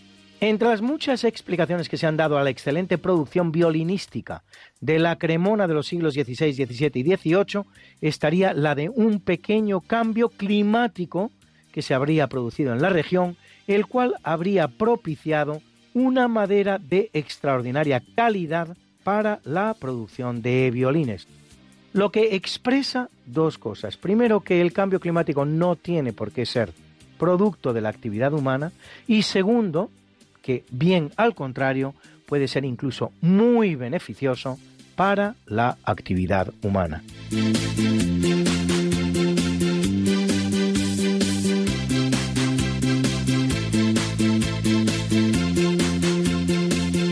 Nace en 1729 el gran compositor español Antonio Soler, sacerdote, clavecinista, organista y musicólogo del barroco tardío, recordado por sus sonatas, quintetos, conciertos para órgano y conciertos para violín y viola, a quien escuchamos en esta sonata que hace la número 8 de las compuestas por él.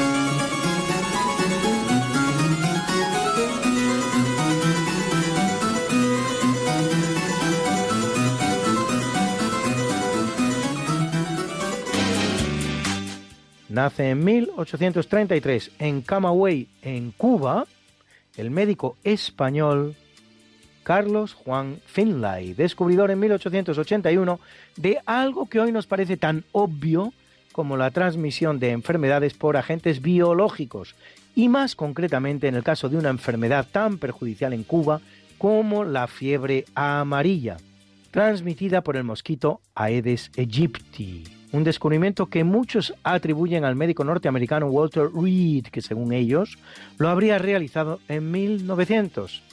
Es decir, 20 años tarde. Pero así se escribe la historia, señores. En 1857 nace Józef Theodor Konrad Korseniewski de Nales, novelista polaco nacionalizado inglés, más conocido por su seudónimo Joseph Conrad, autor de novelas como El corazón de las tinieblas y El agente secreto.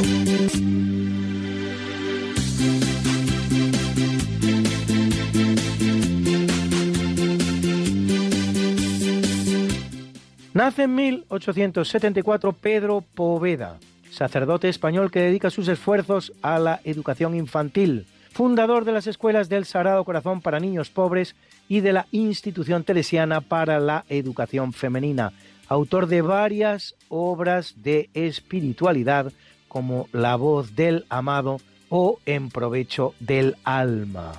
Fusilado en 1936, por milicianos del bando republicano en las tapias del cementerio de la Almudena de Madrid, sin ni siquiera ser juzgado, por el solo hecho de portar una sotana, y canonizado por Juan Pablo II en 2003.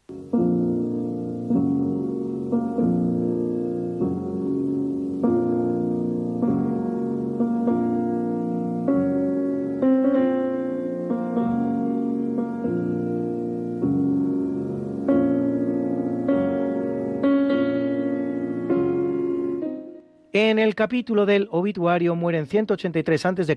Publio Cornelio Escipión el africano, político y general romano. A la muerte de su padre, Publio Cornelio Escipión, luchando contra los cartagineses en Hispania, Escipión se convierte en el comandante en esta región y entre 209 y 206 a.C. toma Cartago Nova, Cartagena, y derrota sucesivamente a Asdrúbal Barca, Magón Barca y a Asdrúbal. Luego destruye los ejércitos de Asdrúbal Giscón y del rey de Numidia Sifax, conquistando toda Numidia, en la actual Argelia. El cartaginés Aníbal Barca, entonces, tiene que abandonar Italia y regresar a Cartago para defender su reino, momento en que Escipión lo derrota definitivamente en Zama.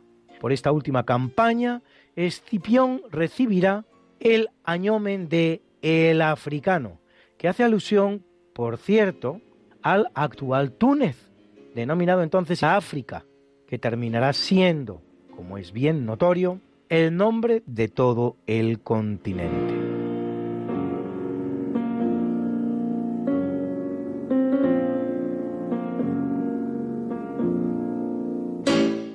Muere en 311 Diocleciano, emperador romano que lo había sido durante 21 años, después de derrotar en su lucha por el trono a Carino en la batalla del Margus. Instaura el régimen llamado de la Tetrarquía o gobierno de cuatro, con el nombramiento de Maximiano como Augusto y de Galerio y Constancio como Césares, con un rango algo inferior al de Augusto consolida las fronteras y la administración romanas y lleva a cabo la novena de las persecuciones romanas contra el cristianismo, la peor de todas, con más de 2.000 víctimas y gran destrucción de templos y objetos litúrgicos, aunque será la última, pues tras su fracaso, sus sucesores, Galerio y Constantino, deciden enfocar la cuestión cristiana de manera diferente, despenalizando el cristianismo. Había abdicado Diocleciano cinco años antes de morir, siendo el único emperador romano en toda la historia que abandona el cetro de manera tal. El palacio en Croacia al que se retira es el núcleo fundacional de la actual ciudad croata de Split, la Spalatum latina.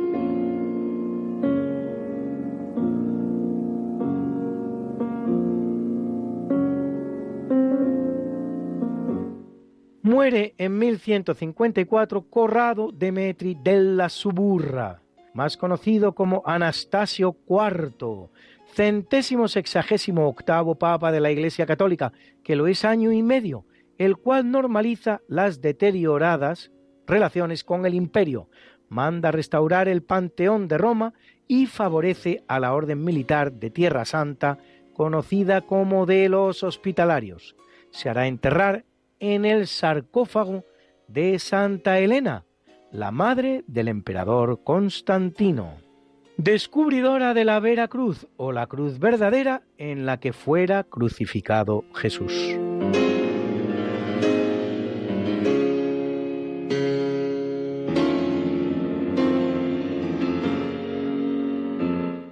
En 1552, en la isla de Shangshuang, mientras se dirige a la China, muere el jesuita español Francisco Javier, uno de los siete proto-jesuitas o primeros jesuitas, apóstol de la India y del Japón, país que gracias a su acción misionera cuenta hoy con un 2% de católicos entre su población. Año y medio después su cuerpo es trasladado a Goa, en la India, y en 1622 será canonizado por el Papa Gregorio V.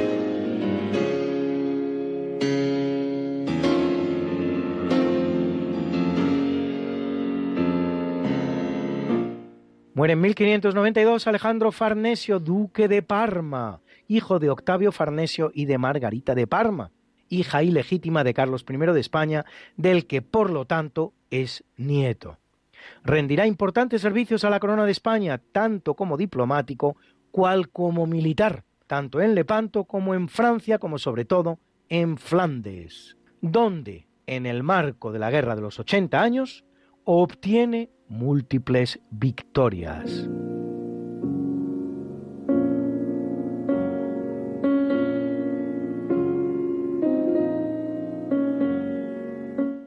Muere en 1888 el alemán Carl Zeiss, óptico que fabrica lentes e instrumentos ópticos de gran calidad, tanto para microscopios como para las incipientes cámaras fotográficas que funda la empresa que lleva su nombre, actualmente Carl Zeiss AG.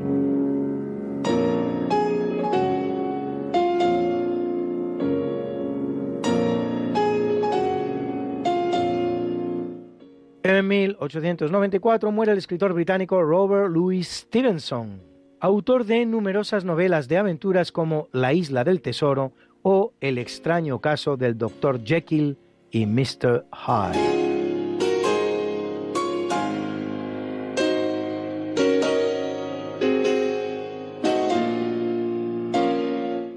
Muere en 1910 Mary Baker Eddy, fundadora de la llamada Iglesia de Cristo Científico. No confundir con la Iglesia de la Cienciología que funda en 1953 el escritor de ciencia ficción L. Ron Hubbard la cual practica la llamada ciencia cristiana, sistema de creencias religiosas y espirituales que, según Murray, sirve para curar enfermedades.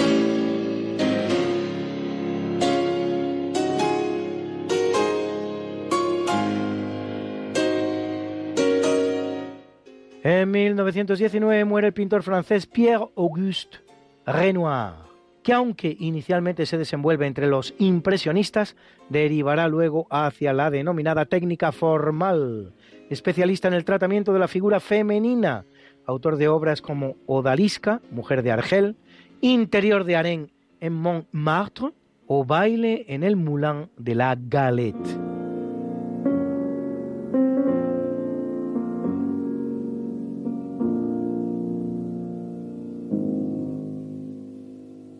En 1989, en malhadado accidente de automóvil, se mata Fernando Martín, baloncestista del Estudiantes y del Real Madrid, primer español en jugar en la NBA norteamericana en un momento en el que el baloncesto estadounidense juega en otra liga que el resto del mundo. Casi se diría que a un juego diferente. Con el Real Madrid gana cuatro ligas, tres Copas del Rey, dos Recopas de Europa, un Mundial de Clubes de Baloncesto y será 86 veces internacional en la selección española, con la que gana una valiosísima plata en las Olimpiadas de Los Ángeles, frente al Dream Team norteamericano y otra en el Eurobasket.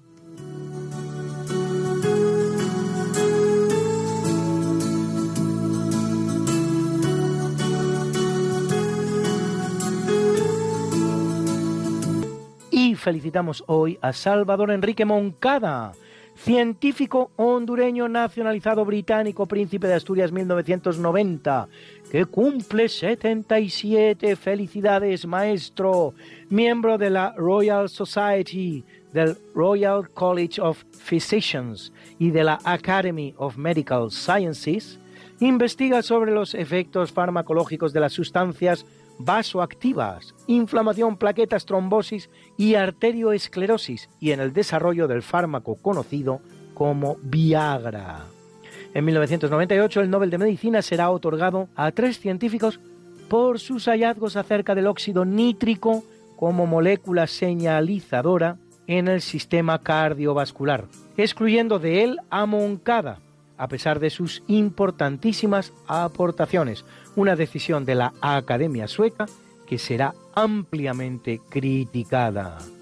Y a muchas guapas actrices felicitamos hoy también.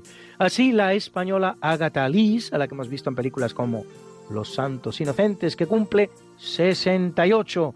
La estadounidense Daryl Hannah, a la que hemos visto en Too Much, que cumple 61. Los mismos que cumple la también norteamericana Julian Moore, a quien hemos visto en Still Alive, donde recibe un Oscar, o Chloe, y la también norteamericana Amanda Seyfried, a quien hemos visto en Los Miserables o Mamma Mía, que cumple 36 y canta así de bien junto con sus compañeros de reparto en la película Los Miserables.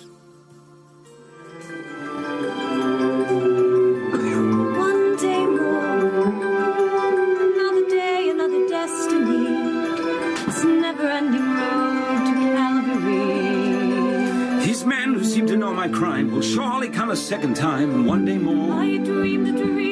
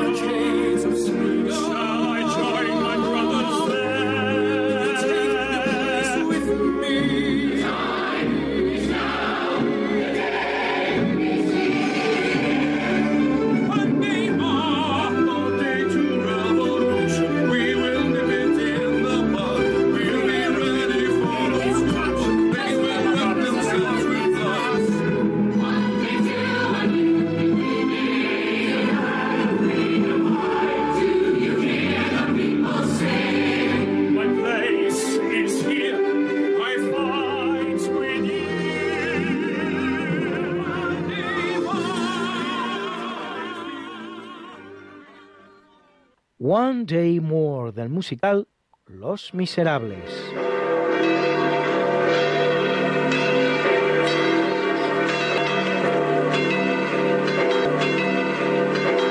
Y celebra la Iglesia Católica a Sofonías, profeta veterotestamentario, profeta veterotestamentario, profeta veterotestamentario. Y a Claudio Crispín, Hilaria, Mauro Jasón, Esteban, Casiano, Víctor y Julio, mártires.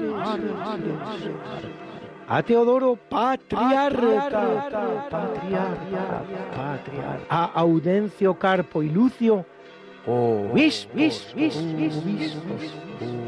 A Francisco Javier, proto jesuita, misionero y patrón del Japón, misionero y patrón del Japón, misionero y patrón. A Atalia, abadesa, abadesa, abadesa. Y a Agrícola, confesor, confesor, confesor. got something that must be done, and it can only be done by one. There is nothing more to say, except it's a lovely day for saying it's a lovely day.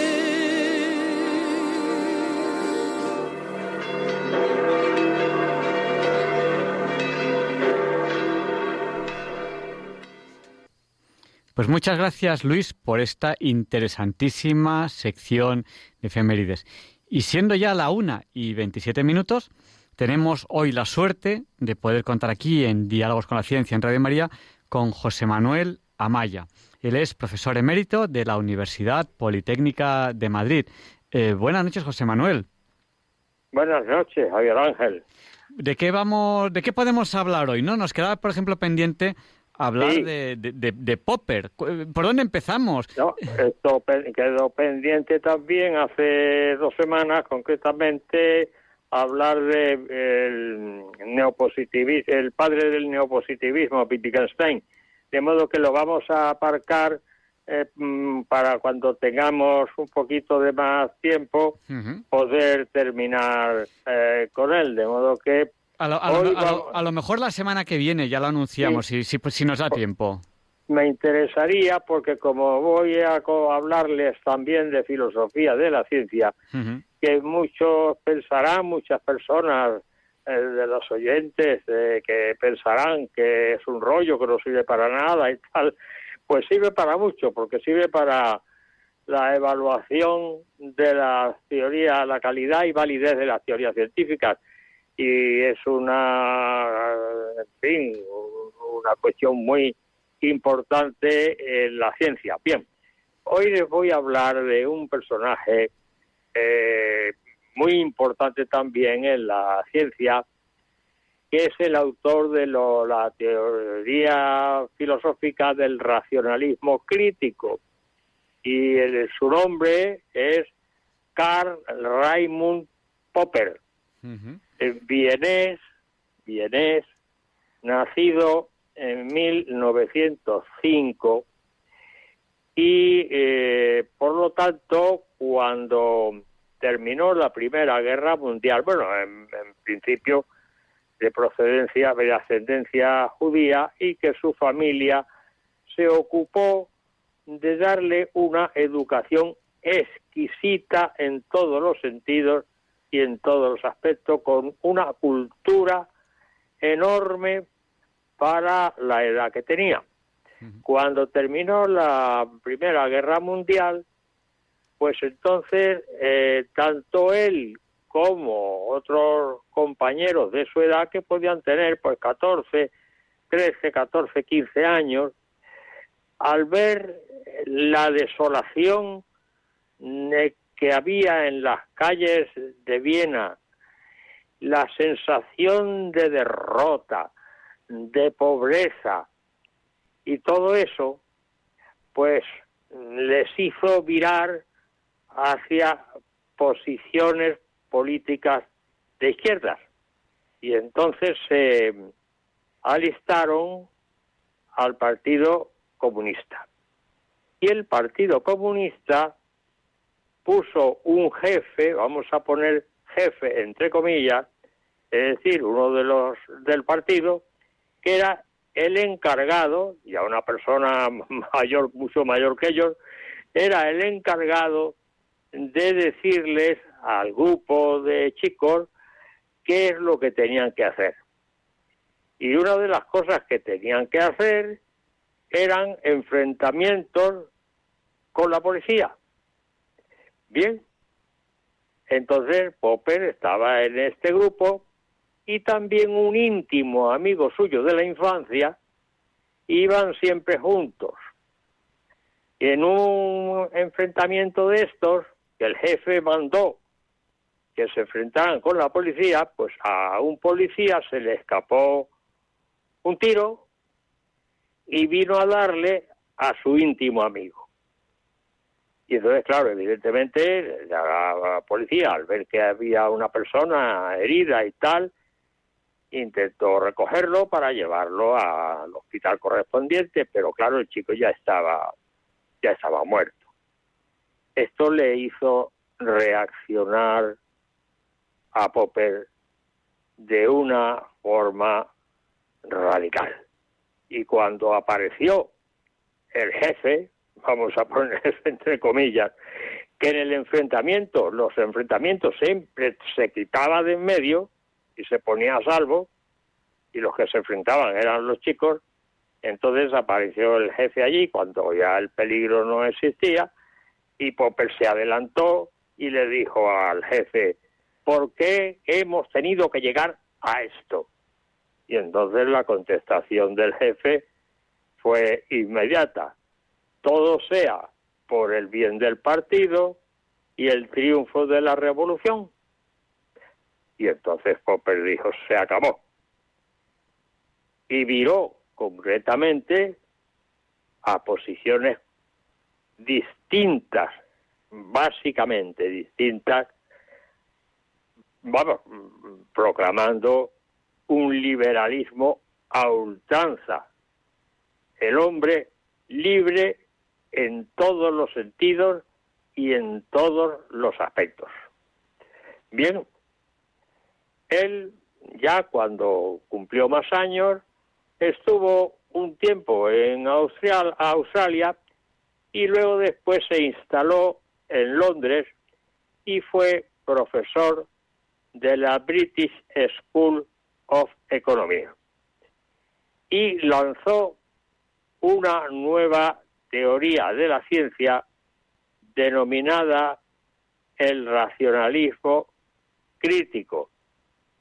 Y entonces, en esta forma de, de evaluar la ciencia, él establecía la siguiente proposición todo aquello que necesariamente tiene que ser verdadero y no existe la más mínima posibilidad de que pudiera existir un caso en que fuera falso, esa teoría no puede ser científica. Y efectivamente, dijo, y esto lo cumple el marxismo y el psicoanálisis freudiano. Y toda su vida estuvo luchando contra el marxismo que pretendía ser científico y contra el psicoanálisis freudiano que también pretendía ser científico, porque siempre existía la posibilidad de encontrar alguna forma de demostrar que era verdadero. Era prohibido que fuera verdadero. El racionalismo crítico toma como base fundamental lo que se llama en, filosofía de la ciencia el falsacionismo, que es todo lo contrario al inductivismo. El inductivismo, que ya hemos hablado de él, era partir Vamos, que el optimismo lo fundó, en ciencias lo fundó Francis Bacon, y hemos hablado de él también. Es partir de casos particulares y mediante un proceso lógico inductivo establecer leyes generales y universales. Bueno, pues Popper estaba contra eso, totalmente en contra de eso, porque el peligro estaba en el problema de la inducción, efectivamente, que ya también hemos hablado de él, el llamado problema de Hume. ¿eh? De manera que, bajo este punto de vista, el falsacionismo es lanzar teorías audaces y en la medida que estas teorías audaces, en fin, que inventadas en base a los fenómenos que se observan, estas teorías audaces cumplan con los requisitos de los problemas que presenta la naturaleza y los resuelva y además que sean predictivas en el sentido de que predigan otros problemas asociados, esas teorías, por definición, se toman como verdaderas.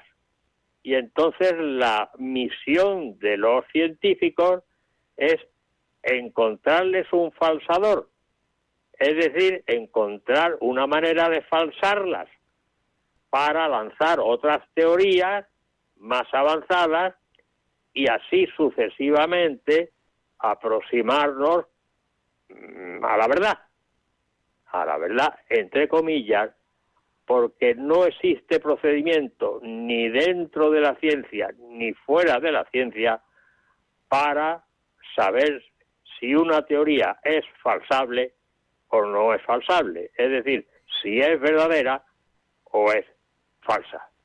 De modo que hay que tener muchísimo cuidado con esta forma de proceder en filosofía de la ciencia, porque el llamado falsacionismo sofisticado de buscar a, toda costa falsadores puede llegar, en fin, a tener un problema. Por ejemplo, la teoría de Newton, que llevaba siglos eh, verificándose de que era aceptable, ¿eh? la, clásica teoría de Newton, cuando se descubrió el planeta Urano, que si mal no recuerdo se descubrió a finales del siglo XVIII, principios del XIX, por William Herschel, pues eh, hubo un problema con la teoría de Newton y es que no se adaptaba a su trayectoria. Y claro, pues eso es una, era, una falsación. Si no se adapta a su trayectoria y falla, evidentemente es que la teoría de Newton es falsa. Bueno, mm, esto lo dejaré para otra ocasión porque ya voy, quiero que se me hagan preguntas por los oyentes. ¿eh?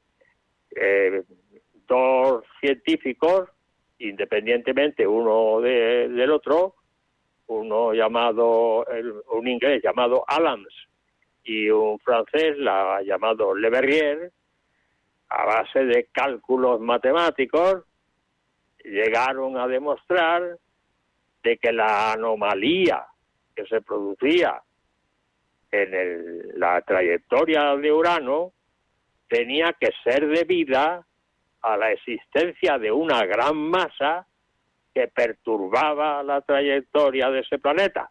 Y efectivamente así fue.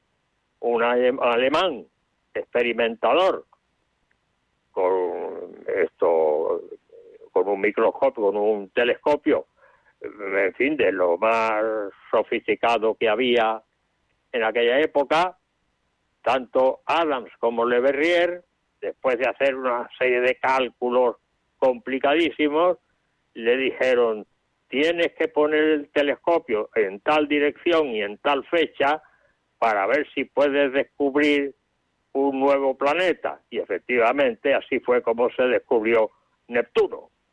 Bueno, pues termino aquí para que los oyentes me quieran hacer preguntas, porque me pregunten lo que tengan a bien. Pues vamos a, vamos a aprovechar para abrir el micrófono a los oyentes. Ya saben que habitualmente, cuando estamos cerca del final del programa, les abrimos el micrófono.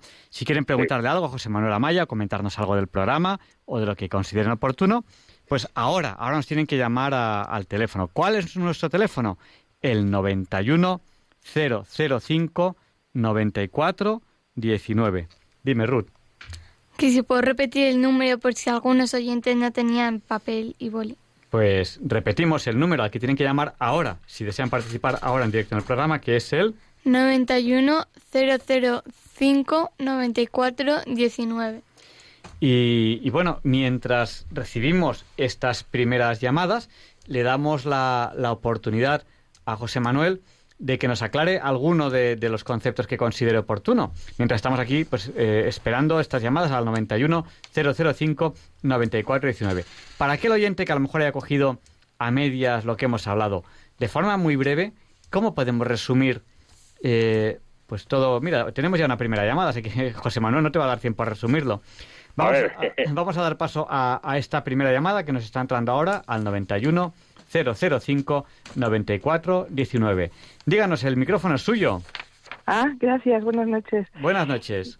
Mm, llamo porque estoy escuchando el programa y, y quería decir que me encanta, me encanta su programa y, y estar escuchándolo por la noche, me relaja para dormir. Pero es que he querido llamar porque este señor, que creo que es la segunda vez que le escucho, mm, me parece maravilloso y encantador. Yo personalmente, sí, no, pero quiero decir más. Eh, que mm, yo personalmente no entiendo mucho de las cosas que, bueno, la, de filosofía sí me gusta, pero de ciencia no. Está hablando de planetas, de, New- de la teoría de Newton y yo en eso estoy un poco pez pero pero solo llamaba para felicitarles tanto a usted como al, al profesor porque me parece maravilloso cómo se explica, lo bien que habla, eh, es mi, mi sentimiento y quería transmitírselo porque porque cuando uno es bueno para alguien, pues eh, se- eh, yo creo que, que hay que decirlo. Pues muchísimas gracias. Y, Ay, por Dios, eh, perdóname, Javier Ángel. Señora, sí. en fin, me dan ganas de llorar. Porque No. de alegría. Me dan ganas de llorar de alegría. No, bueno, eh, por una parte, por una parte eh, hay un mérito que de ustedes, de, de- de- del programa, de usted, de Javier Ángel y, y, eh, que es eh, hablar de, de filosofía que está muy abandonada hoy en día, ya Sí, lo sabemos. Sí, sí, sí. Claro, y pero vamos, eh, creo que no sé si usted es profesor en algún sitio, creo que sí que sí, sí es profesor en algún sitio, pero pero bueno, ya me gustaría a mí tener He un sido, profesor así. perdona, perdona, señora.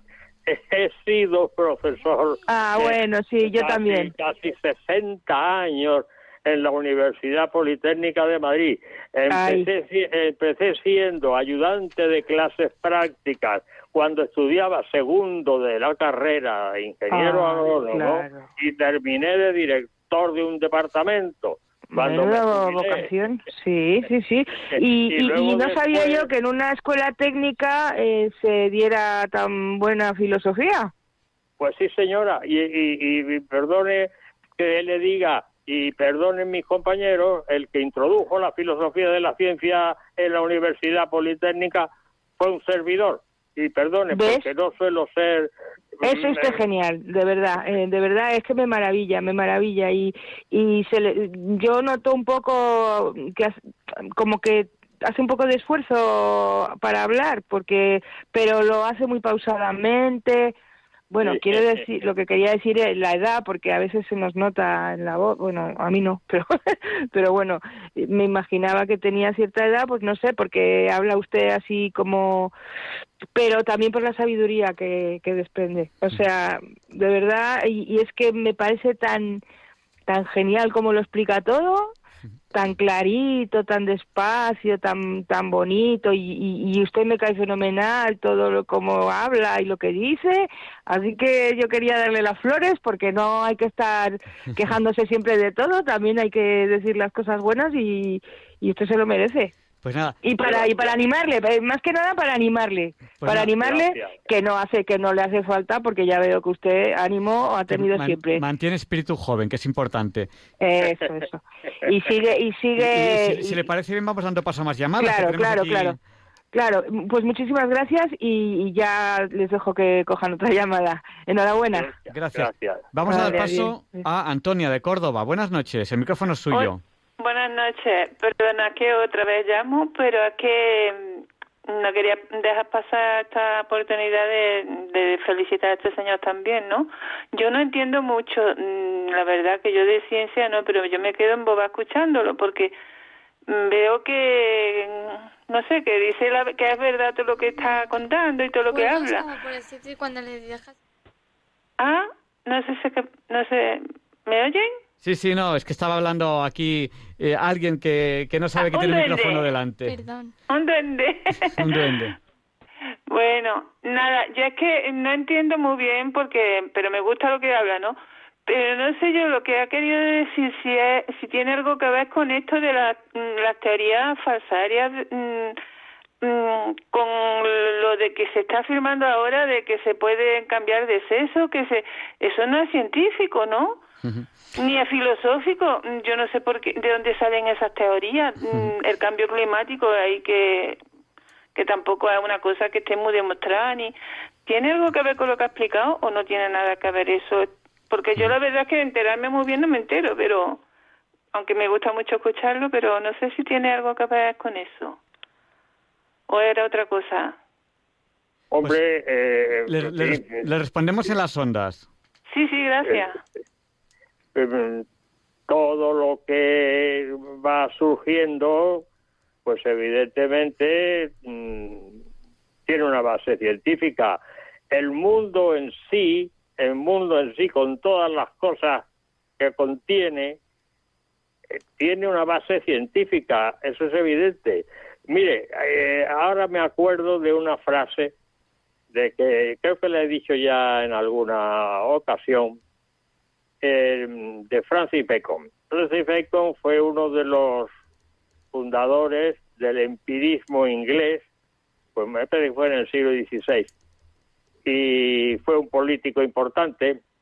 Este político era también filósofo y escribió un libro era lo contrario de la lógica aristotélica, era la, la lógica inductiva. Bueno, eh, le llamaba novum órgano. Bueno, pues este señor decía, la naturaleza nunca nos dirá más de aquello que podamos arrancarle por la fuerza. Bien. Jo- José, José Manuel, eh, luego tenemos que dar paso a dos llamaditas más y estamos justitos de tiempo. Bueno, pues eh, adelante. Pues vamos a dar paso a Isabel, que nos llama desde Madrid. Buenas noches, le pedimos un pelín de brevedad, si puede. Sí, buenas noches. No, yo soy- voy a ser muy rápida. Solo quería decir una cosa. La primera llamada que ha habido, una señora, no me acuerdo del nombre, y decía que la están marginando mucho, dando muy poca importancia, algo así, a la filosofía. Yo solo quería hacer un comentario de esto porque es que me ha salido instantáneo. Eh, la marginan porque no quieren que pensemos, porque de esa manera somos más manejables. Esto es lo único que quería decir. Sí, sí, sí. Está clarísimo. Entonces, claro, la marginan para que no pensemos. Pues- Pues na- nada más. Gracias por llamar, Isabel. Buenas noches. Nada, gracias. Buenas Y damos paso a Susana, ya yo creo que ya no nos da tiempo a dar paso a, a- a más llamadas. Susana, díganos, el micrófono es suyo. Sí, sí, perdón. Eh, no recuerdo el nombre, pero ese compañero que tiene usted que siempre al comienzo del principio hacían las cuentas para dar el número de, de WhatsApp de todo eso, no lo escucho hace mucho, no le pasa nada, ¿no? No le pasa, bueno, sí, sí le pasa que se ha casado. Ah, bueno, bendito sea Dios. Entonces, Y está- dígale que le mando un beso muy grande, está por to- supuesto. está- está todavía con chiribitas en los ojos. Por supuesto a todos ustedes, por supuesto jamás los dejo de escuchar, pero me preocupaba pensar, digo, ¿por qué no viene? ¿Por qué no viene? Bueno, pero entonces me das una felicidad. Buenas noches y que Dios los bendiga. Pues nada, muchísimas gracias. Buenas noches. José, Adiós. José Manuel, tenemos que terminar el programa. Si quieres algún minutillo para, para contarnos alguna cosa, pero terminamos ya. Sí, eh, rápidamente, rápidamente. La primera señora que llamó, eh, que le agradezco enormemente el juicio que me ha hecho de mi humilde persona, decirle que me, me decía que lo de Newton y todo eso, pues que no lo entendía bien, que tal. Bueno, pues yo le prometo que le voy en uno de estos programas, le voy a hablar de la teoría de Newton, el significado de la teo- teoría de Newton, por cómo funciona y la voy a comparar con la teoría de Einstein y ya verán cómo se enteran. Pues muchísimas gracias, José Manuel. Y gracias por el tiempo que nos dedicas, que no te dejamos dormir. Y, bueno, y, y, te agradezco muchísimo pues todo lo que colaboras en el programa. Y un abrazo muy fuerte. Un abrazo muy fuerte, Javier Ángel, pero en fin, no me dejáis dormir. Verás tú ahora, cuando me acueste, enseguida me duermo, porque hay que ver, vamos, de corazón le agradezco a todas las personas que han intervenido la valoración que han hecho de este humilde profesor. Gracias, Javier Ángel. Buenísimas noches, gracias. Buenísimas noches, hasta mañana. Hasta mañana. Adiós, adiós. Y bueno, ya tenemos que, terminar este, este programa. Eh, ¿Qué les vamos a, a decir a los oyentes, chicas? Que adiós y que pasen una buena noche. Y que no nos olviden en sus oraciones. También que hoy nos dan las notas a los tres mayores. A, bueno. A Balduina, a Teresa y a mí. Ahí, y sí, ahí sí se van a Y Marta tiene un examen hoy. Ahí sí se va a necesitar un milagro. aprobar. Bueno, ahí sí, ahí sí que tienen que rezar mucho, mucho, porque eso sí que va a ser. Pues muchísimas gracias por haber compartido con nosotros este tiempo. Yo siento mucho y lo siento de corazón que hay oyentes que no les hemos podido atender adecuadamente porque teníamos un aluvión de llamadas y algún oyente pues yo decía, ah, eh, bueno, pues que no, ya no podíamos darle paso y de verdad que, me sabe mal porque nos gustaría poder atenderles mejor, pero hoy pues no, no ha podido ser. No sé cuántas llamadas habremos tenido, pero yo creo que nos acercamos casi casi a 15 entre, entre las llamadas que hemos tenido en la entrevista y las que tenemos ahora. Y, bueno, les agradecemos mucho el interés por, por el programa. Les esperamos la semana que viene, eh, si Dios quiere, eh, no falten y le pediremos a San Juan Pablo II que interceda por nosotros para que se nos libre del mal. Y gracias por, haberme acompañado en este programa un poquito también especial para mí, porque es también eh, San Javier y bueno, pues para los que celebramos el santo, como, como yo lo celebro, pues es muy de agradecer que, ustedes nos, nos hayan acompañado.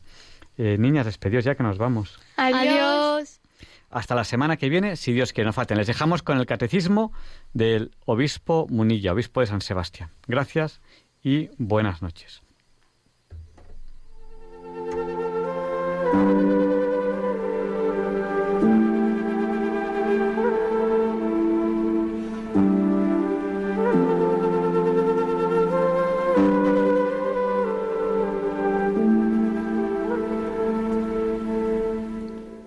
Y así concluye en Radio María el programa Diálogos con la Ciencia. Dirigido por Javier Ángel Ramírez.